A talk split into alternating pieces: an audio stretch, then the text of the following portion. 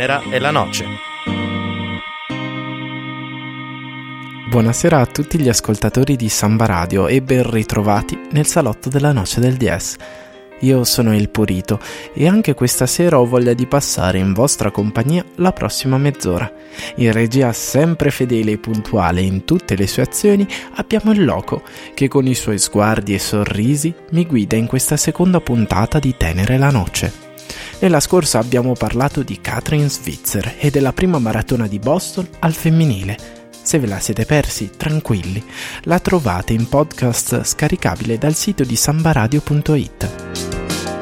Questa sera continuiamo a parlare di sport, che secondo noi è l'energia di molte emozioni, e lo facciamo partendo da un anno in particolare, il 1969.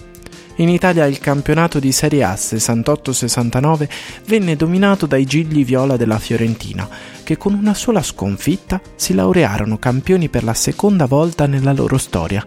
Da ricordare il pallone d'oro a Rivera e l'inizio della leggenda del Bomber Riva e del suo Cagliari secondo in classifica. Per la vera impresa infatti dovrà aspettare un anno. E mentre Jim Morrison viene arrestato per atti osceni in luogo pubblico, retrocedono Atalanta, Pisa e Varese, mentre si salvano le neopromosse Verona e Palermo. E ancora una volta sul filo di lana il Lanerossi Vicenza. You know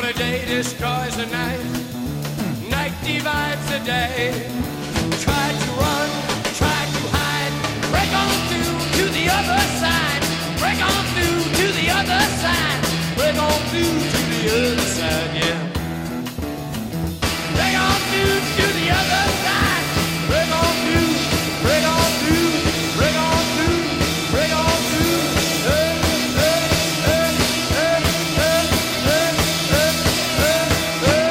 Il 1969 è l'anno di Woodstock, anche se il buon Jim Morrison che abbiamo appena ascoltato non vi parteciperà affatto. Dei quattro Doors solo il batterista John Desmond vi andrà. Il 69 è uno di quegli anni dalla doppia faccia.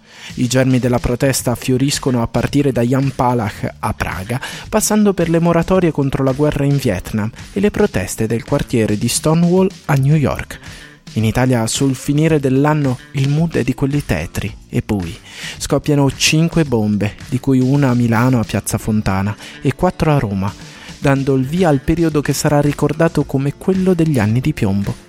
Eppure il 69 è l'anno dello sbarco sulla Luna da parte dell'equipaggio dell'Apollo 11 ed è anche l'anno d'oro del protagonista di questa storia. Edward Louis Joseph, per gli amici Eddie, entra nella leggenda a colpi di pedale.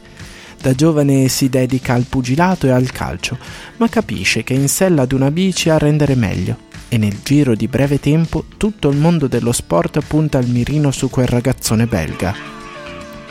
Nel suo palmarès già prima della stagione 68-69 ha all'attivo molte vittorie nelle grandi gare di una giornata, dalle classiche del nord alla Milano-Sanremo. Ma pensando a Eddie tutti si guardano, sorridono e si dicono che non è un ciclista da grandi giri, ritengono che gli manchi ancora qualcosa, che debba fare ancora un po' di gavetta. C'è sempre però un ma che dir si voglia nessuno ha davvero studiato la fame del giovane Eddie, che invece si dimostra letteralmente insaziabile. Se c'è un traguardo lo deve tagliare a tutti i costi e con questa filosofia vince la sua prima Parigi-Roubaix. L'intenzione è quella di far rimangiare i commenti ai più ironici o semplicemente invidiosi e al via del Giro d'Italia si ricredono tutti. Eddie infatti prende la rosa già nelle prime due tappe ma la cede immediatamente a Michele Dancelli. Per un ciclista come lui, però, quando la strada sale non ci si può nascondere. E così, alla dodicesima tappa sulle tre cime di Lavaredo, arriva l'impresa. Eddie recupera 9 minuti al fuggitivo Franco Bitossi e dà 6 minuti all'eterno rivale Gimondi e alla maglia rosa. Su quelle tre cime il primo giugno del 1968 nasce l'egemonia del ciclista Edward Louis Joseph, per gli amici Eddie, per tutti gli altri basta il cognome. Questa sera a Tenere la Noce ricordiamo Eddie Merckx, il cannibale.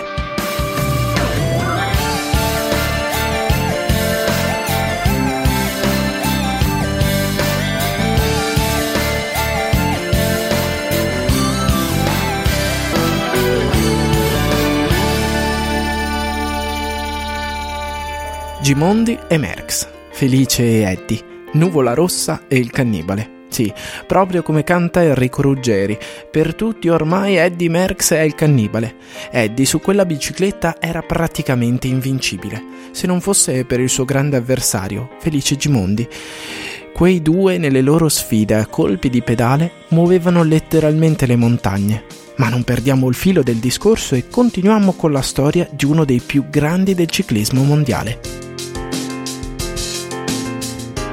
Eddie Merckx è uscito allo scoperto e non ha nessuna intenzione di tornare nell'ombra.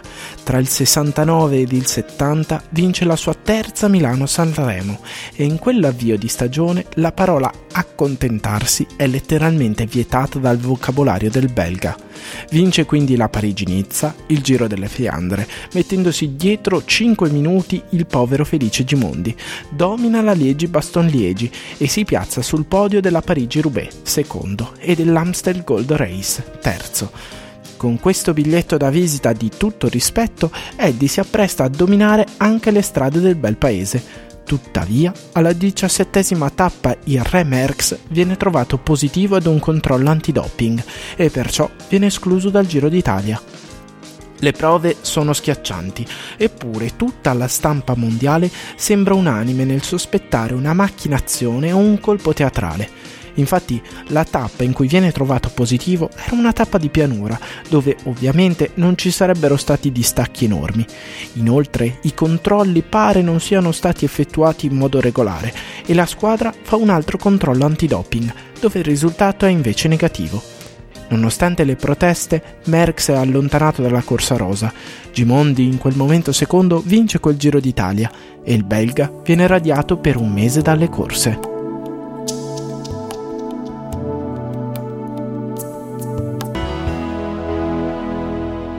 Che sono Gimondi.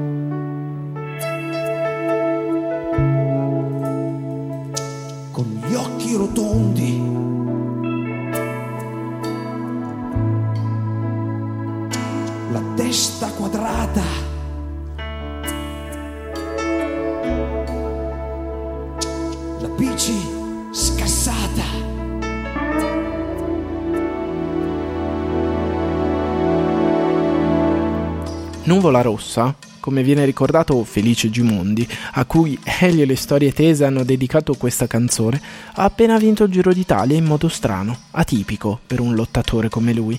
Il suo eterno rivale Merckx è stato trovato positivo all'antidoping. È un mese tetro per il ciclismo, quello del giugno del 69. La stampa mondiale sta dalla parte del belga e addirittura la nostra rete giornalistica nazionale fa uno dei servizi più celeberrimi della sua storia, Rimane indelebile nella memoria degli appassionati l'intervista a Merckx in lacrime, che non ci crede, radiato per un mese con l'anatema del doping addosso. In concreto vuol dire che ha perso un Giro d'Italia che stava dominando, aveva già vinto quattro tappe e smacco ancora più pesante vuol dire niente Tour de France. Ma nel momento più buio, a tenere accesa la buona stella di Merckx nel giugno del 69 ci pensa Adriano Rodoni, presidente dell'UCI, il quale riesce a riabilitare il ciclista chiamando in causa pure i ministri degli esteri d'Italia e Belgio. Alla fine l'inchiesta dell'UCI dà il risultato sperato da tutti i tifosi e Merckx può tornare in sella alla bici per il 56esimo Tour de France. Morto? Ma dove? Depresso? Ma chi? Campione finito? Neanche per sogno. Al suo primo Tour de France, Eddie Merckx detiene per 20 giorni di fila la maglia gialla addosso. Ottiene 6 vittorie di tappa. Stacca il secondo di ben 17 minuti, 8 dei quali solo sulla tappa pirenaica Luchon-Moureux-Villeneuve, vinta in solitaria dopo 140 km di fuga non lascia nemmeno le briciole ai suoi avversari. Al suo primo Tour de France nasce il soprannome che lo renderà famoso in tutto il mondo, il cannibale. E mentre si gode la sua prima maglia gialla, Jacques Godet, storico patrono del Tour de France, vede lungo e profetizza sull'editoriale dell'Equipe l'esplosione del marxismo. I successivi tre Tour de France, neanche a dirlo, sono tutti del belga, più che mai affamato. Catena bella, si balza in sella, catena oliata, fuga beata. Catena nuda, quanto si suda, catena mia, portami via, catena pura, fino a che dura.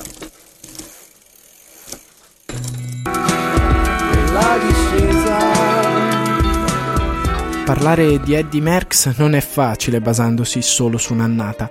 I suoi successi in tutta la carriera sono pressoché incalcolabili. 5 Tour de France, 5 Giri d'Italia, di cui per tre volte gli è riuscita la coppiata, una Vuelta in Spagna, 4 campionati del mondo su strada, 7 Milano-Sanremo, 2 Giri delle Flandre, 3 Parigi-Roubaix e Freccia-Vallone, 2 Amstel Gold Race, 5 Liegi-Baston-Liegi sono solo alcuni dei suoi successi. Ad elencarli tutti rischieremo di dover rimanere in studio per ore.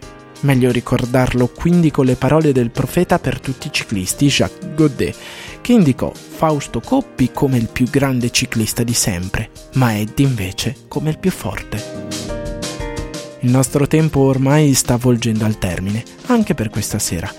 In regia il loco ha ancora gli occhi emozionati e vorrebbe che la tirassi ancora avanti, ma chissà che nelle prossime puntate di Tenere la Noce non gli facciamo un regalo tornando a parlare in sella ad una bici. Io e il Purito ringrazio ancora il loco del suo supporto e vi ricordo di seguirci sulla pagina Facebook della Noce del DS, nonché di scaricare il podcast di questa seconda puntata sul sito di sambaradio.it. Vi saluto e vi auguro un buon proseguimento con la programmazione di Samba Radio. Noi torniamo presto con una nuova storia di persone illuminanti, una storia di vita vissuta, ma soprattutto una storia di sport, come lo intendiamo noi.